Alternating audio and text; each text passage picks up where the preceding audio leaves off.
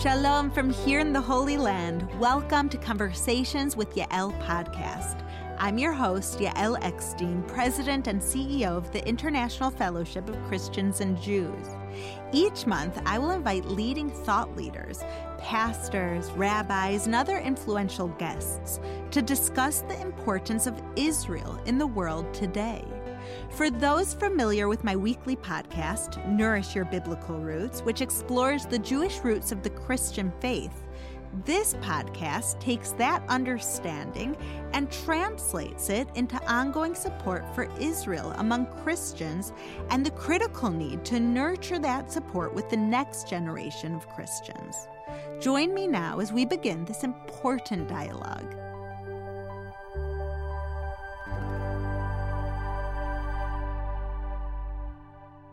This month, Jews in Israel and around the world will pause in remembrance of one of the worst chapters in human history, the Holocaust, when six million Jewish souls, men, women, and children, perished at the hands of the Nazis. Yom HaShoah, Holocaust Memorial Day, is observed on the week after Passover and a week before Yom HaZikaron, Israel Memorial Day. The day was first instituted by the Knesset in 1951, and it has become a day commemorated by Jewish communities and individuals throughout the world. For years, the mantra of the Holocaust has been never forget. As Jews pledged, we will never let this happen again. Today, as these words have taken on new meaning and urgency, as a shocking number of adults under 40 have never heard the word Holocaust before. Anti Semitism, which gave rise to the Holocaust, is on the rise throughout the world. More than ever, we need to be vigilant and proactive about educating the next generation, lest history, God forbid, repeat itself which is why I am so honored to welcome my guest, my friend, someone I admire dearly to the podcast today, Elisha Wiesel, son of Nobel Peace Prize recipient and Holocaust survivor Elie Wiesel, whose book Night details his experience in the notorious death camps, Auschwitz and Buchenwald, and his struggle to come to terms with what he witnessed there. Elisha is a businessman, having worked 25 years at Goldman Sachs, as well as an activist, entrepreneur, and philanthropist. Elisha, welcome to my podcast. Yael, it's so great to be with you. Thank you.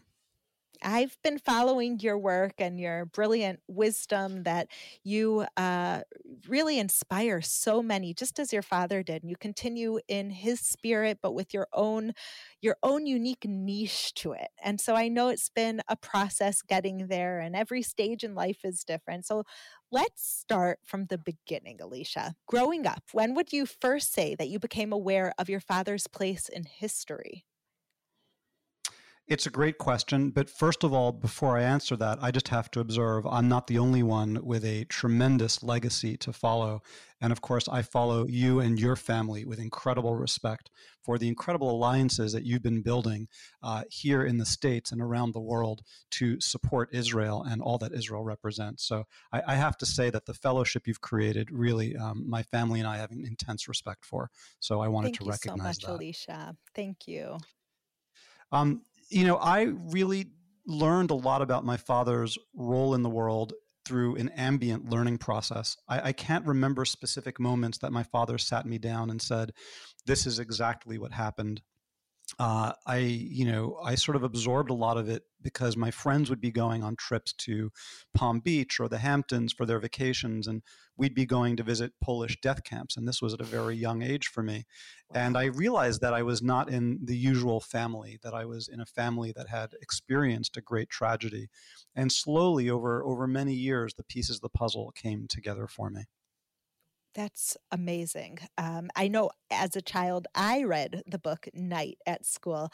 Did you ever have experiences at school that you realized that you had to study or read your father's book and your own uh, your own family history?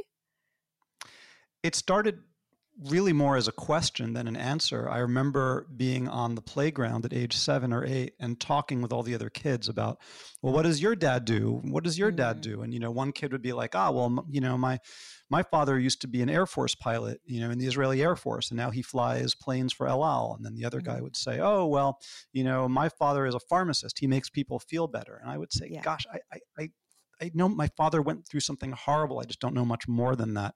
Um, so it really wasn't until much later that the, the pieces came together for me but they did not read night at the yeshiva where i went to school. And i don't know if it's they skipped it for a year because my father asked them to so as to not torture me with it um, or or whether they just didn't have a practice at that time. So i never had to read it for school. I did obviously read it on my own as a teenager but it wouldn't surprise me if my dad had made that ask because i will say that he was incredibly respectful and protective of me. I think he realized what a burden it was to be the son of survivors um, and to be the only son of an only son that had survived and just the, the mm-hmm. tremendous pressure that could create. So he actually would often go out of his way to shield me from that when he could. I have so many thoughts on that and so much that I relate to in everything that you said. Um, I feel like in so many ways you described my childhood. Um, I remember when I was younger, as the teacher asked, "What do what do your parents do for a living?" I would basically hide under my desk because I didn't know my father helps people. He saves people. There are people who are hungry and he goes and brings them food. But it's so much easier to say, my father's a lawyer, my father's a teacher, my father's a policeman. So, yeah, to it's oftentimes that really kind of impactful new work, the, uh, the bridge building, the uh, trailblazing work that is hard to define for a child in one word of what does your father do? And and also how how your father protected you. I love that because that was i think out of all of the lessons that my father taught me, that's one uh, that maybe I, I recognize and appreciate the most. That um, when he came into the house, he left all of his struggles and burdens and controversy behind and came into the house simply as Abba, as father. And he didn't want us to carry that pain and hardship and all the different um, difficulties of starting something new, educating the world on a new way. In your case, describing in detail what he went through. So uh, so it's beautiful that your father just like my father wanted you just to be elisha his beautiful child and not to carry that that heavy weight of being the son of Elie wiesel I, I, you know, I have two responses to that. The first is um, my younger child, who is 13, just had to read night in their school, and I got to ah. see it all play out in front of me. Like, what pressure? What if they got something like a, a B on their essay on night? How traumatizing would that be?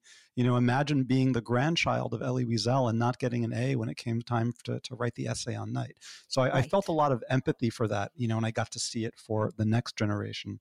Um, yeah. The the other thing I want to comment on though is, you know, my father th- this protecting me. It also was a question of emphasis, and I think what he wanted me to take away from my heritage. I think my father did not want me to just think of myself as a Holocaust descendant. I think he wanted to, mm. me to think of myself as a Jew, as a as a proud Jew with a connection to what that meant. And it wasn't just that we'd been attacked. Well, we stood for something. And what was that? And that was many things. That was a joyful Shabbat dinner table where the family came together and put away the, the concerns of the world for a moment and just focused on that that family time and that and that connection to God and that connection to history and where we came from and what those values were. So I think of those lessons from my father as he didn't just shield me, but he also wanted me to understand what it meant to grow up as a, a joyful Jew, a practicing Jew, uh, one who was literate with our customs and our faith and, and a connection to our people, and what that meant beyond it. Uh, so it wasn't just a protecting, it was also an opening of a door. I love that. There's there's one thing to be against something and there's something else to be for something. And it sounds like your father was was teaching you yes, you have to despise evil, you have to know about evil, but that's not your identity. Your identity is you have to bring light. You have to bring faith. You have to be a proud Jewish person. You have to stand on these values of our ancestors and simply standing against the evils of anti-Semitism and the Holocaust isn't how he wanted you to define yourself, which is basically how it wasn't how he wanted his legacy to be defined. He wanted his legacy, because you are his legacy, to be defined as a proud Jew, a beautiful person of faith who who stands on the side of life and light and not only against darkness. I think that's right. And you know, when I had conversations with my father on how did he want to be remembered, he was very clear. He said, "I want to be remembered as a good Jew." Hmm. Period. Wow. That's all he said. And you can unpack so much in that because for my father, that meant to be identified with his faith and his people.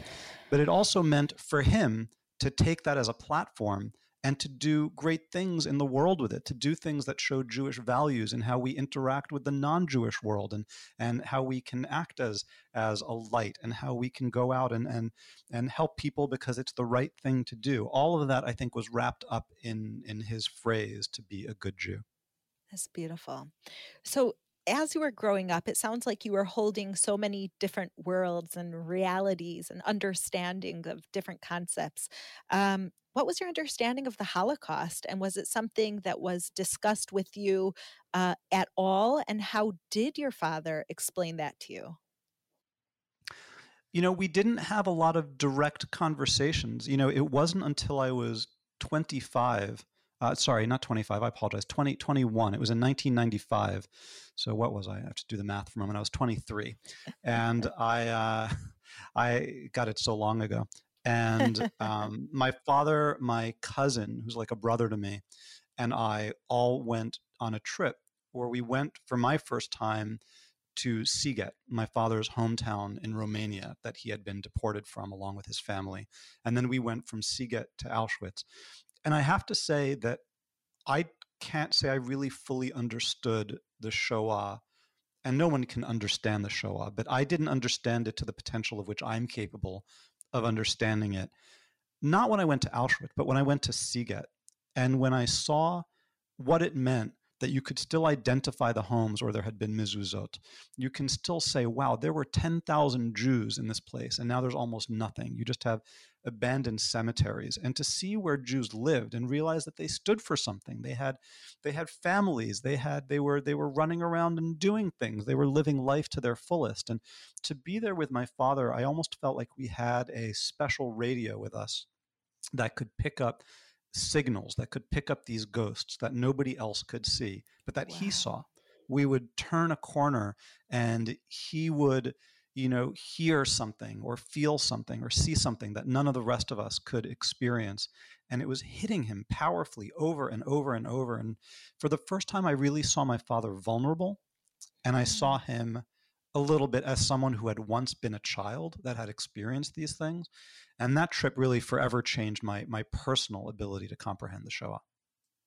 Ah, that's amazing. That that is an amazing uh, experience to see eh, for I think for any child to see their parent in that situation of going back to being a child in the town of their childhood is is an incredible thing. You see a different side of your parent that you never saw before, but especially what you're describing of of it's not only your father's childhood, it's something that was lost to the world. It's part of history that we lost after the Holocaust that you were able to go back there and experience it through your father. And that idea of not being able to comprehend the Holocaust uh, that you mentioned earlier, how could you understand the Holocaust, is something that that I relate to a lot. I remember when I was uh, in middle school, also many many years ago. Um, around Yom HaShoah, the uh, Holocaust Remembrance Day, what the school did was they put up a, a clock that counted up to 6 million and that every second kind of represented someone who would have been killed. And it took over two months to count every second from zero to 6 million. And I remember every day where I came into school, I would think all night, all day, all week. And it was the first time and something that stuck with me that a little bit I was able to comprehend the enormity of this number, 6 million. That's so hard to digest. Um, and so I think that when you go back to this individual town and you see the Jewish life that was once there, and you see in your father the memories and the experiences and the vulnerabilities that he had there, I'm, I'm sure that that's something that when you think of the Holocaust or Jewish world before the Holocaust, that it, that stuck with you. So, are there a, one or two stories that you can share from that visit that that we can learn and connect with? You know, the, the stories that I have are are both about sort of what we observed. You know, going to the abandoned shul and seeing all of the genizot, the the the Torah fragments that had been burned you know, and left gathering bird droppings to see this place of prayer in such disrepair with the most sacred of scrolls scattered everywhere. You know i took for myself just a page of a simple alphabet the jewish or hebrew alphabet that children learn from just as a memento from that. These were all sacred pages and sacred places and you have a sense of there was a lively community here who came and and and prayed and sang and rejoiced and and and feared and and raised their kids and to just and to just see it reduced to what it had been reduced to um, and uh, it was it was it was very profound for me to see that. But the thing that i remember really most from that trip was all the different conversations i had you know with my father in that in that very special place um, where i remember for example that when we arrived, there was one old Jewish woman who must have been in her 90s at the time who came out and recognized my father. And ah. she said, Eli, she said, you know, or Lazer, the Katanchik, she called him, which is Hebrew for, you know, the, the small boy. one, the little boy, right? Ah. And it reminded me, not only was he a little boy, but, you know, it, it was um, this moment where I realized that this person who had once been a little boy, who I, in some sense, almost always saw as so meek, so quiet. You know, my father almost never raised his voice. He uh, he was not physically strong. If you go back to my playground thinking, I was never going to say, "Oh, my dad can beat up your dad." Like my dad was never that right. guy. Um, he was sort of the opposite of that. And then for the first time, I realized, you know, that you know one can be a katanchik in stature and still be an incredibly strong person on the world stage and in terms of one's moral values and how one carries themselves. Um, and I remember really having that realization on the trip. And, you know, the trip came at a time I, I, had not, I, I had not been the best of sons in some sense. I was a very rebellious teenager. I had decided to be done with Judaism. I didn't want to follow my faith. I didn't want to be put into a box and told how I had to behave. Uh, and I was resentful of all of that pressure that my father had I tried to shield me from. That. Yeah. so I was, you know, when when I graduated high school and went to college, I was like a punk rocker with a mohawk, playing in a, you know, uh, playing in a band, playing electric guitar, and uh, really going I was hitchhiking a, around America, going to festivals. So I think we were on the same okay. uh, the same path. I, I found I found a kindred spirit, and you know that that that that trip for me, you know, my father told me a story that I, I hadn't heard before. Uh, we were sitting and processing the events of the day, and he told me a story actually about the Lubavitcher Rebbe, um, who, for those who don't know, he he was the um, I think the fifth Rebbe who running the Chabad movement, the Lubavitch Hasidic movement, which is one of the largest and most significant Hasidic movements in the world. And he had gone to the Rebbe for a bracha, for a blessing, and um, and the Rebbe had said, "How's your son?"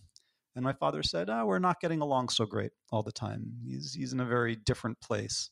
And the Rebbe gave him a, a, the following blessing, which I learned about during that trip. He said to my father, uh, My blessing to you is that one day you will be proud of your son, your son will be proud of you, and in that moment you will both be proud of me. Which was a, a really beautiful story to, to, to, have heard. And, and that trip, in many ways, really was the beginning of a trip back to uh, to Judaism and my heritage and what it meant to be a part of this family. Identity. It's what everyone's looking for, something that you feel like you could identify with and belong to.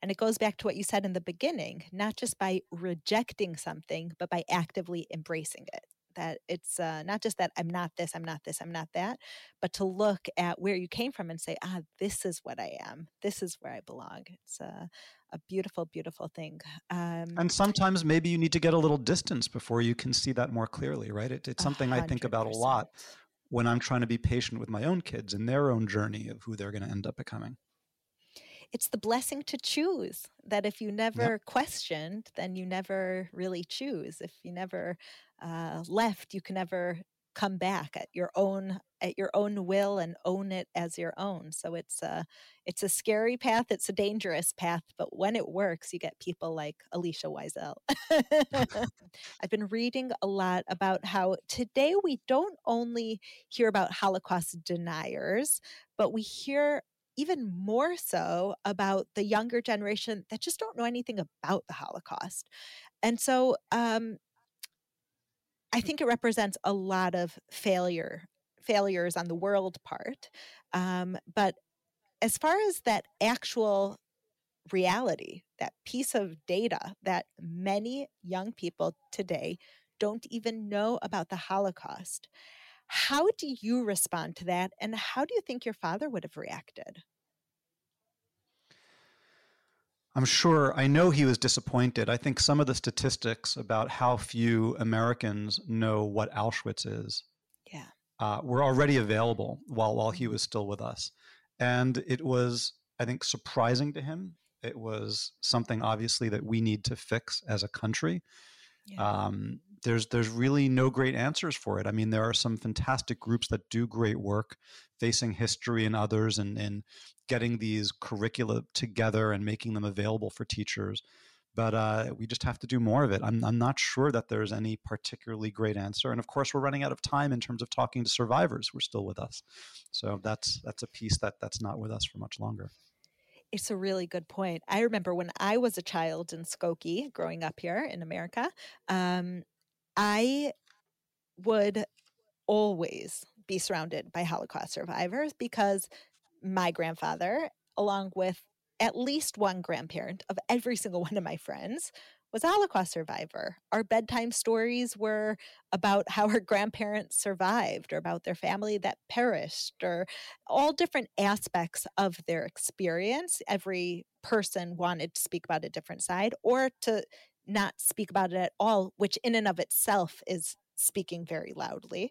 Um, when you know your your grandparent went through uh, uh, horror like that and never speaks about it, that alone gives you a certain message. Um, but when I was being raised, I remember sitting on my friend's grandparents' lap or being at the Shabbat table with them, and it was a normal thing that almost every grandparent had a number on their arm. It was just a reality. And you'd ask a, a, little bit about their story. Were they the only survivor? Did their siblings survive? Did their parents survive? I remember as a child, it was um, it was it was fascinating to me because I realized that it represented a whole nother world, and I couldn't fathom a reality like that. But today, so many Holocaust survivors are dying no longer is it that the grandparents are Holocaust survivors, but if the children are lucky enough, their great grandparents are alive to tell them this story. What do you think the younger generation needs to know about the Holocaust when we're talking about there's there needs to be a huge transformation in how we educate the next generation on the Holocaust. For our generation, Elisha, it was the stories of our parents and grandparents. It's no longer those personal stories. So, what would you say is the main message that we could uh, give over to the next generation so that the values that have come from remembering the Holocaust uh, are kept alive? Sure. Look, I think there's a few pieces to it. First of all, there's no substitute for primary texts. And, you know, my father left me instructions around his legacy, his literary legacy, and made it very clear that he did not want any movie adaptations of Night. Oh, wow. uh, he never wanted somebody to turn it into a play.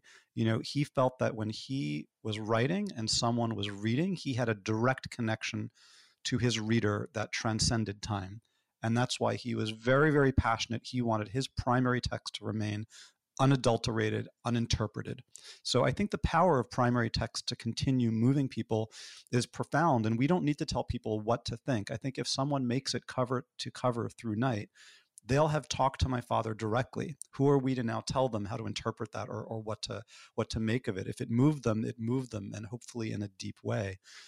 I have a, a different question and or, or concern that you know i impose on on this which is first of all there's just the yes there's this question of making sure that people are still reading night and learning the basics about the holocaust.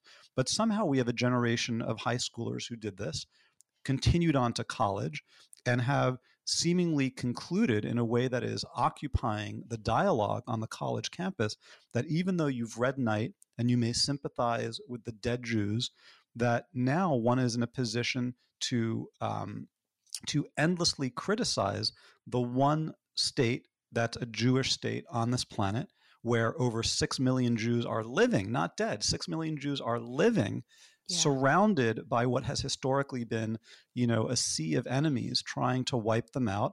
And this is a country that can do no right in, in unfortunately, in the eyes of many, Holocaust educated young people on college campuses.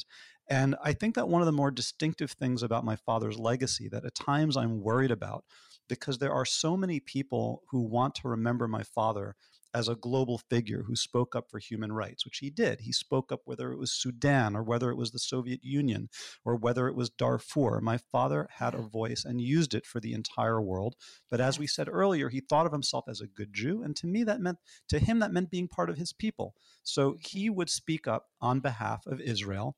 And somehow that link that if you really care for the Jewish people and you care for their future, not just remembering their past, that implies that at least if you're not going to be an explicit supporter of Israel, at least be very, very cautious when you demonize it, you know, yeah. or or ascribe to it all sorts of things that sound like they're coming out of the conspiracy of the elders of Zion or you know the anti-Semitic protocols of a hundred years ago. So I I, I want to put that you know very squarely in terms of the educational things I'm most worried about. I love that, Elisha. What you said of uh, some essentially how I understood it was sometimes it's easier to connect and support the dead Jews, the ones that are well, that, living that are sometimes that's harder. right. And and and to be very clear, the phrase of you know remembering the dead Jews that's Dara Horn, you know, and her, yeah, her tremendous work, um, which you know then then I think uh, Bari Weiss did a great job of taking some of those themes in her book about mm. anti-Semitism. Mm-hmm. So these are important issues, I think, for people to think about very important. And I was actually just thinking about it on, uh, we just celebrated the holiday of Purim, where we read the book of Esther. And I was thinking about how, you know, today we celebrate what uh, did and what Esther did. And, but if today someone was standing up for their values so strongly that they wouldn't bow to the king, and by doing so put an entire community in danger, how would we respond to that today?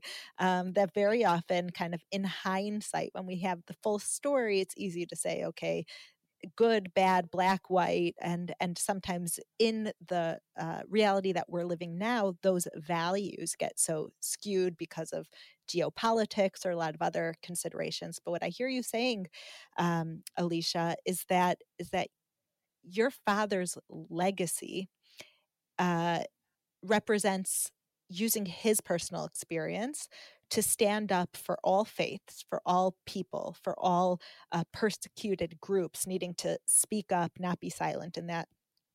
And ultimately, for the Jewish people and what he experienced as a Jewish person in the Holocaust, standing with Israel is one of the most practical things we could do in remembering the lessons of the Holocaust.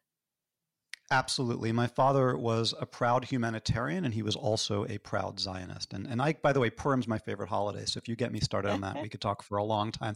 It was assimilated Jews, by the way, who were standing up for themselves. Look at their names Mordechai is Marduk, Esther is Ishtar. They had assimilated names in ancient Persia.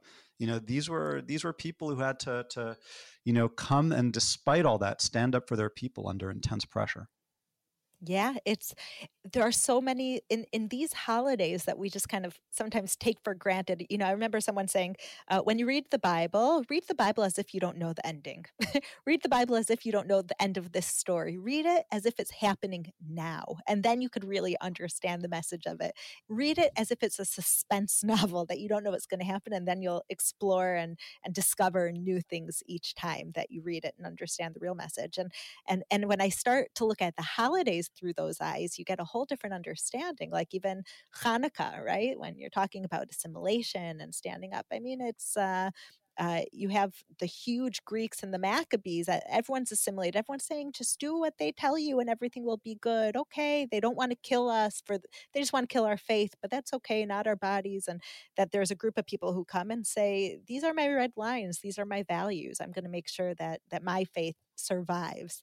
Um, and sometimes in real time without knowing the ending that can be very scary and uncertain. So um, that's why red lines are so important I love I love what you just said because it also gets me thinking about the calendar in relation to Yom HaShoah itself. Of course, there are mm-hmm. two days in the calendar that observe the Holocaust. There's the kind of conventional um, you know, I'll call it the Western observation of, of the Holocaust, which is January 27th each year, International Holocaust Remembrance Day, which is, I believe, the day that the Russians came into Auschwitz and Auschwitz was finally liberated, which is an important moment. It's the, it's the moment in which the Jews and, and the other people being oppressed were rescued.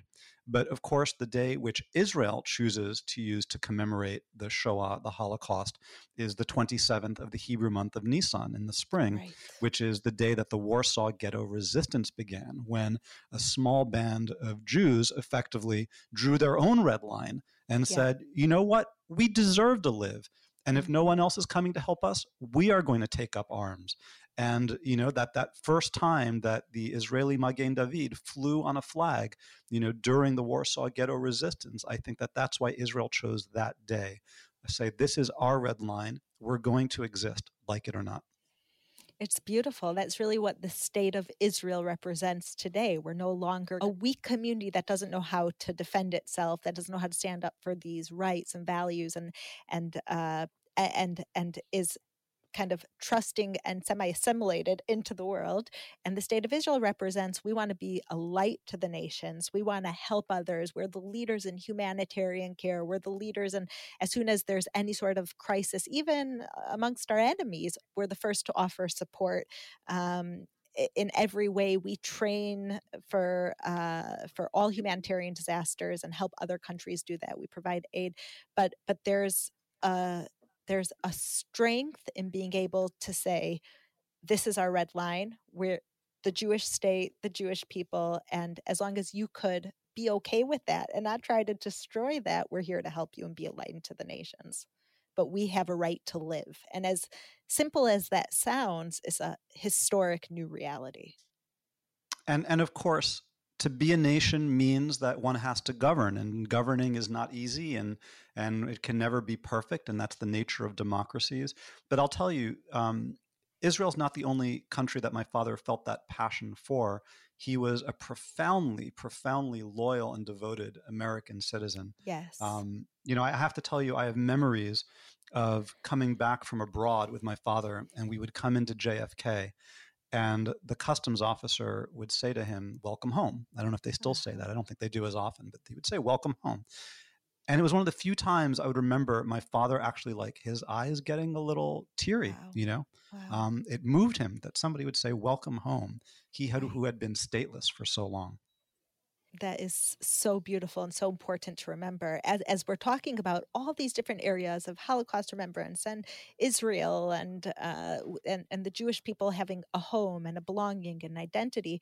I, I, I in ev- all these areas, what is so strong to me is the work of the fellowship, where we have, for the first time in history, millions of Christians who stand by the, our side in those values of saying, yes, you deserve a country. Yes, we stand with the Jewish people and, and we share these values and the Judeo Christian values. And, and for me, being in Israel and, you know, at least twice a year visiting the former Soviet Union on fellowship work, to go and bring just a simple food box or wood for heat or medicine to Holocaust survivors and to be able to say, this is donated by Christians who love you, who stand with you, who are praying for you, who are providing for you. I think all of these lessons and visions and hopes of your father in so many ways this is the fruition and tangible outcome of of what he saw of working together, of being um, a light into the nations and being held up by other people, Christians with values, with uh, biblical faith, and standing together, each as their own, but together. I mean, it's just incredible, beautiful work that you and this community are accomplishing.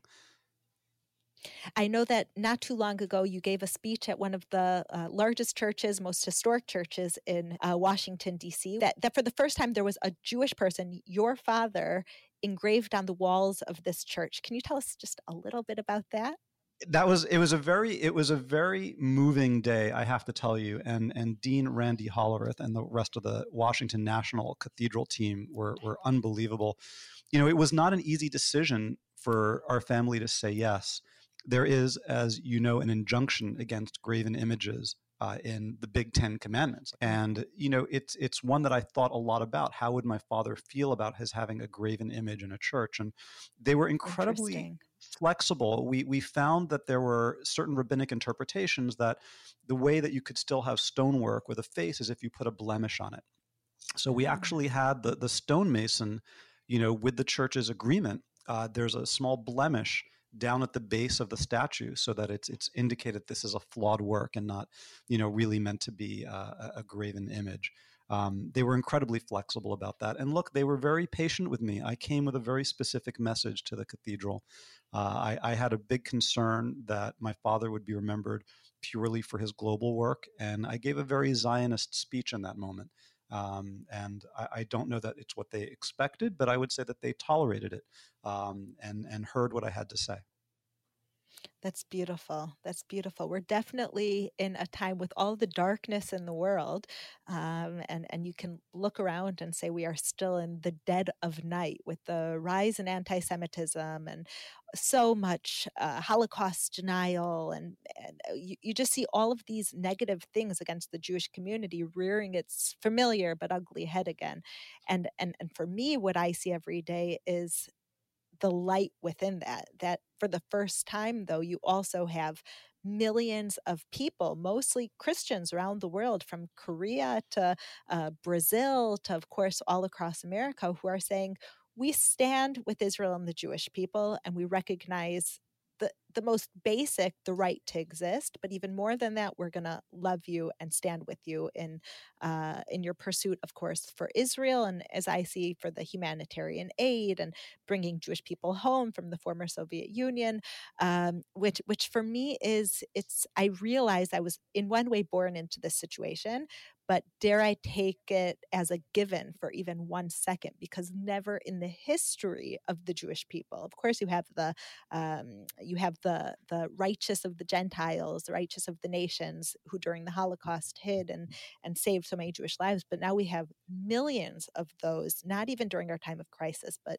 in normal times, who are standing with us, strong, bold, loud, fearless, to say. As a Christian, I stand with Israel and the Jewish people. That for me is just uh, historic. Yeah, it's it's absolutely amazing, and it makes me think, boy, and and now what if we could get all the Jews to agree on that too? ah, may may it may it come soon. may it come soon. So, um, Elisha, I, I appreciate all of your time, all of your wisdom, and I I could speak to you for hours. I have so much so much more that I want to hear from you. Um, but but let's end with this question here. Um, we're all focused on again this no, another historic moment in history that we're living in with the current situation in the world where Europe and the people of Ukraine are experiencing aggression that has not been witnessed since World War II. It's something that I think is on everyone's mind. What do you think that your father's message would be to us today? My God, what a what a deep open-ended question and there's so many directions I could go with it. I'm going to pick one. Okay. I don't know if it's the right one to share, but I'm just going to pick one. Which is I think we live in a time where if you were to look at modern media, particularly in the United States over the last 4 to 8 years, and you listen to everybody complaining about this country and how horrible it is to live under capitalism, how horrible it is to live in a democracy, all the terrible things we're doing and how imperfect we are. All the endless self-criticism. And by the way, some of it, you know, is reasonable criticism. We're always trying to improve.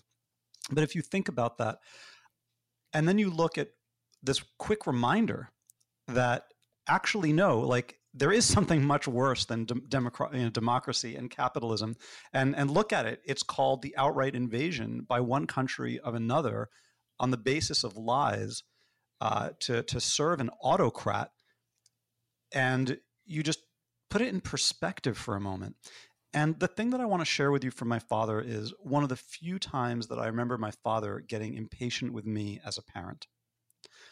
And it was 1991, 1992, I'm, I'm somewhere in there. And there was a certain amendment that was before the Supreme Court. And I think it was in the first George Bush administration, the father. And the amendment was that it should be illegal to uh, burn the flag. That was the amendment.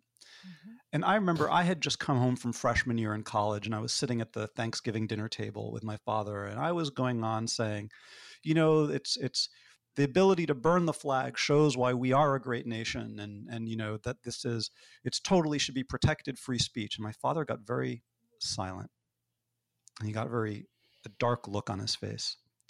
And he said to me in probably the sternest voice he'd ever used, he said, If you knew what that flag meant to those of us who saw it coming in Buchenwald. Wow. If you knew what it meant when I think about the veterans, if when I think about the people who died, that. I should be liberated, you should know that America represents something great. Mm. And if you knew what I knew or could feel what I felt, you would never say those words again.